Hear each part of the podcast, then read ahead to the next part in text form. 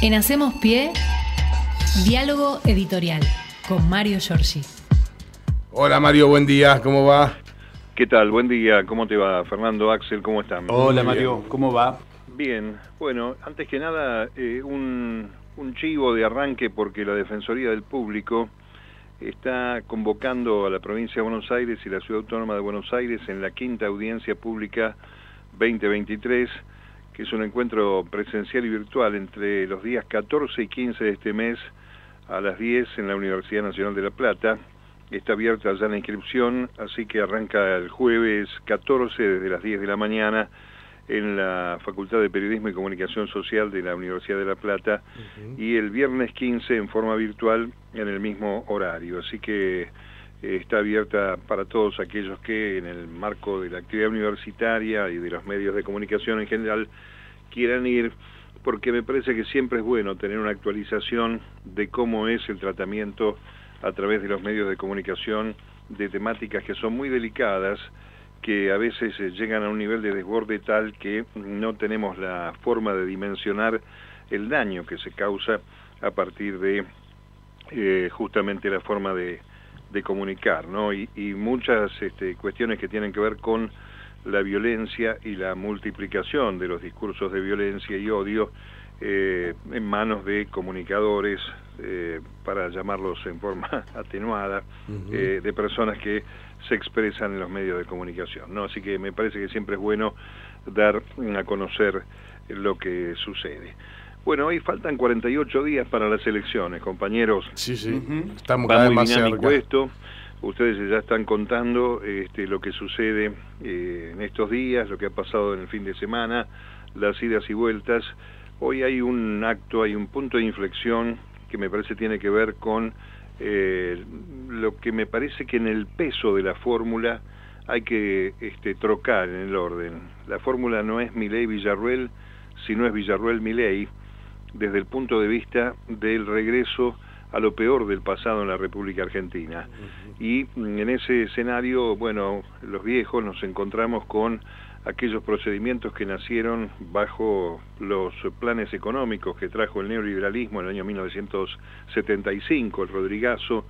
En esos años eh, yo diría que las organizaciones guerrilleras ya estaban virtualmente con complicaciones y el proceso dictatorial que arrancó el 24 de marzo de 1976 estuvo dirigido a la eliminación sobre todo de trabajadores, representantes obreros, que este, impedían efectivamente la aplicación de políticas de flexibilización laboral y obviamente la persecución ideológica estaba a la orden del día para poder justificar todo, incluyendo el robo de niños, el secuestro, la violación de mujeres embarazadas y tirar gente viva desde los aviones hacia el río de la Plata y hacia el mar. El acto eh, que va a desarrollar hoy en la legislatura, una vergüenza para la democracia, que un ámbito democrático institucional como es una legislatura le abra paso a reivindicar a las figuras de los genocidas de la mano de esta mujer que además obviamente viene a representar ese elemento este, instrumental que los sectores del poder real económico han utilizado toda vez que pudieron en la República Argentina.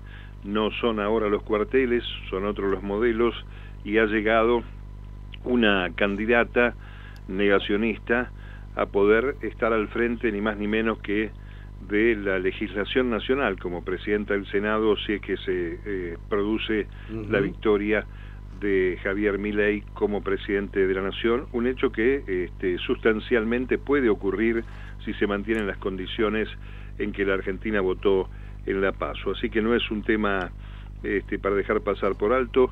Yo creo que en la puerta de la legislatura hoy va a haber una reacción similar a aquella que hubo del pueblo frente a la decisión del 2 por 1 de la Corte impresentable eh, de Rosencrantz, de Rosati, y este, hay que decir que tanto legisladores como actores de toda la sociedad están eh, repudiando este evento que está previsto para las 5 de la tarde, pero que desde temprano, desde las 3, 3 y media, van a ir organizando este, para terminar este, otra vez con estos temas de la teoría de los dos demonios. Hay una hay un rechazo generalizado, hay una este, incluso un documento muy interesante que firmaron los defensores del pueblo de las distintas provincias argentinas, eh, organismos de derechos humanos de Santa Cruz, de La Rioja, eh, de Río Negro, en fin, casi todo el país, Tucumán, eh, este, Santiago del Estero, estoy mirando la lista del documento que nos han enviado hace un rato y la verdad que son este, muchas las voces que se oponen a esto, eh, donde también eh, hay que tomar en cuenta que este, qué significa que los responsables de la legislatura, esta verdadera escribanía con la que contó la reta durante todo su mandato, le hayan abierto las puertas a este tema, porque mm, este, contrariamente a lo que uno sospecha, esta gente eh, hay este, pruebas fehacientes que lo que quiere es implantar otra vez la doctrina de seguridad nacional y buscar desde la persecución hacerle daño a todo lo que crea que es opositor a sus espacios. Así que eh, yo creo que hay que estar muy atentos a lo que suceda en el día de hoy y también obviamente eh, destacar que el terrorismo de Estado fue eh, y es y seguirá siendo condenado por la sociedad, por la cultura, por la justicia constitucional, que se siguen desarrollando juicios eh, por eh, delitos de lesa humanidad en la República Argentina, a pesar de que los grandes medios no los tienen en cuenta, se siguen desarrollando en distintos tribunales federales de todo el país. Y lo que este, hay que destacar que existió un plan sistemático de exterminio, un genocidio ideado y ejecutado por un Estado dictatorial y que este, el pacto democrático del que tantas veces hemos hablado a partir del atentado contra Cristina Fernández es una base que yo creo que no puede entregar graciosamente la democracia. Así que en ese, en ese arranque de esta semana, fresquito el mes de septiembre, nos vamos a encontrar con este elemento y con un dato no menor, compañeros, eh, hay un gran cantidad de porcentaje de votantes que son eh, nacidos en democracia, a los que no les queda muy claro qué significa esto del negacionismo y qué estamos señalando con esto, y son este, potenciales votantes de este, eh, Javier Milei. Y este es el riesgo que estamos corriendo, ¿no? No haber contado, no haber podido transferir eh, con este lujo de detalles lo que significa esto, lo que significa la pérdida de compañeros, este, la sustracción de bebés, eh, el tema de arrojar vivas a las personas desde los aviones. No lo hemos contado bien porque parece que no hay una perspectiva muy clara y puede ser que mm, este, este acto de hoy para muchos de, esos este, sectores no signifique nada. La verdad es esa, no significa absolutamente nada. Hay mucha gente que por razones cualquiera sea ellas, las económicas, las sociales, las culturales o la de formación, el tema de lo que ha vivido la República Argentina hace 40 años atrás desde el año 1976 en adelante, este, es un paso de la historia que no les compete y entonces este, no tienen la forma de ponderar lo que realmente vivieron o vivimos las generaciones que sí tuvimos que vivir con miedo, eh, huyendo, conociendo que le pasaba algo, que había desaparecido tal o cual compañera o compañero, y un tema que todavía no está cerrado ni mucho menos, ¿no? Exactamente. Eh, uno a veces, este, va, yo al menos me ilusiono, Mario, con que esto pueda llegar a ser este, un, freno ¿eh? a, esta intención de voto salvaje que parece tener eh, Javier Milei. Me parece que esto puede ser el principio de la desarticulación de ese Frankenstein que crearon. Sí, bueno, es una esperanza, pero de todas maneras, si uno tiene que ver hoy las redes sociales, los portales digitales, los medios hegemónicos, realmente va a ser repudiada la acción de los organismos de derechos humanos este, mediante esto. Así que ese es el otro elemento que hay que tener en cuenta. ¿no? Eh, hay que proponer un repaso en estos minutos o estas horas previas y mm, se va a encontrar uno con eh, noticias muy desagradables desde el punto de vista de este, la defensa, ¿no? Por ejemplo, lo que ha hecho el vicepresidente de la, de la legislatura, este, mm. que este, ha dicho que no se le puede negar a ninguna legisladora. Eh, la legisladora de mi ley que está allí se llama Montenegro, no es nuestra Vicky Montenegro, sino Lucía Montenegro, la encargada de la organización de este evento, y dijo el vicepresidente este, de la legislatura que que cualquiera de las este, diputadas eh, tienen derecho a usar, como cualquier otro, este, el escenario que van a utilizar allí este, en, el acto de hoy. ¿eh? Por lo tanto, tenemos las figuras de Cambiemos o Juntos por el Cambio apoyando y también, obviamente, eh, los distintos medios de comunicación.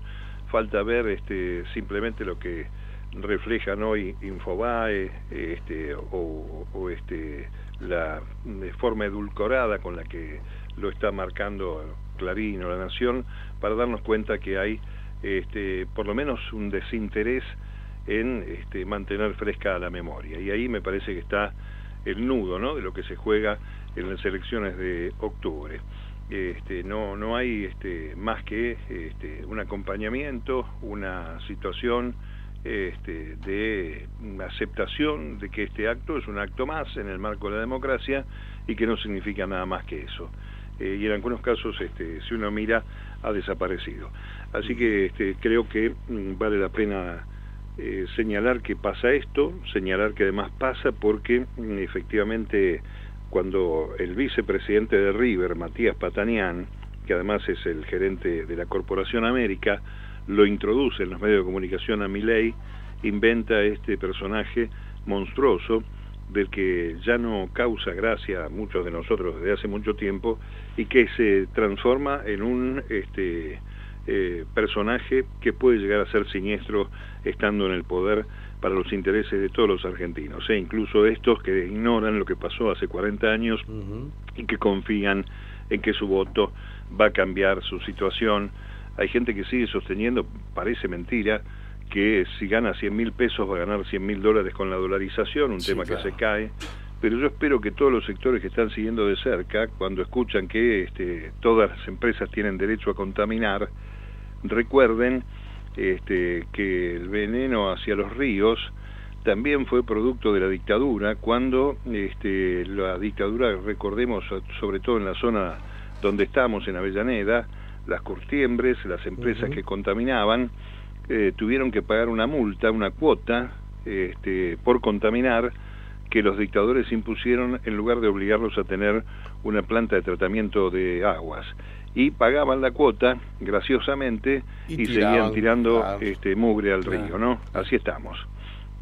Es como un retroceso también desde esa mirada y creo que tenemos nosotros la obligación de reflejar esa memoria. ¿eh? No me acuerdo cómo se llamaba el término, era una, una cuota de contribución mínima, una suerte de multa previa, eh, un permiso para tirar este, residuos eh, venenosos, el cromo, entre otras cosas. Sí, el licor de cromo fue gravísimo, la cantidad de, de casos de, de, cáncer en sangre por el licor de cromo en Avellaneda era altísimo.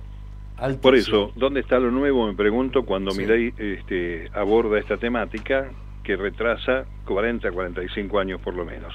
En fin, tenemos este, este evento en este día y tenemos otras cosas también que ha dejado el fin de semana, ya lo contaban ustedes, empieza a mover la campaña electoral que tuvo fecha de arranque este fin de semana y que eh, va a tener este, una sobre el viernes, creo que va, va a ir antes a Tucumán el, el este, candidato Massa a encontrarse con Mansur eh, y el día eh, sábado 9 va a haber un acto de lanzamiento en esa campaña que arranca en la provincia de Tucumán.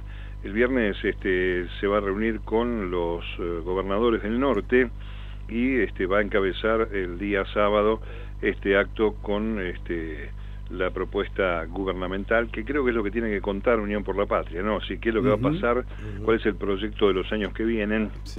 Y, este, bueno, ajustarle un poco las clavijas a los gobernadores que tuvieron cierta displicencia en la paso y este, se impuso el candidato eh, de la Libertad Avanza este, frente a otras propuestas en distintas provincias con mandato peronista, ¿no?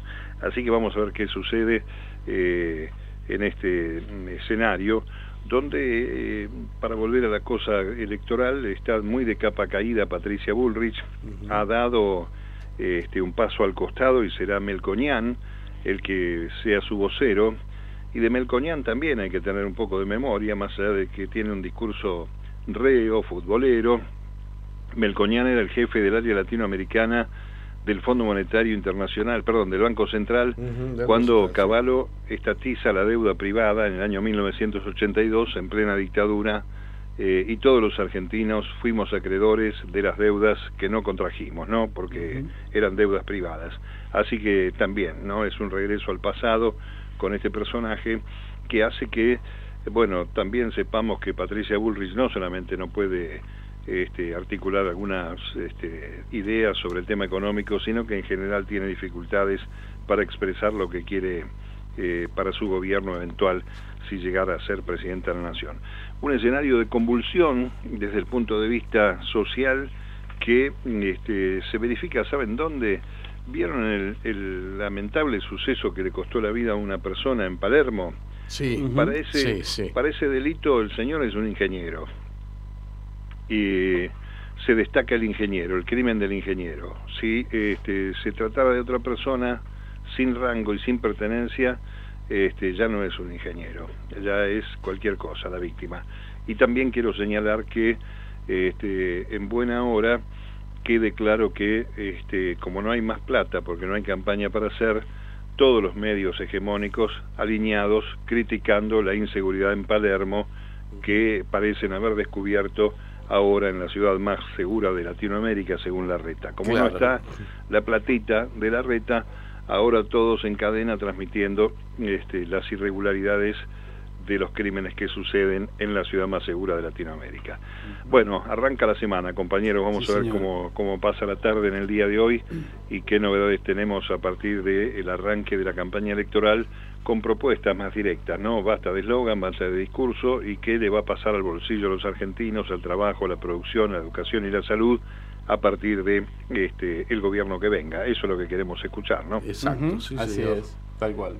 ¿Seguimos mañana? Seguimos mañana, Mario. Muchas gracias, como siempre. Un abrazo. Hasta, mañana. En Hacemos Pie, diálogo editorial con Mario Giorgi.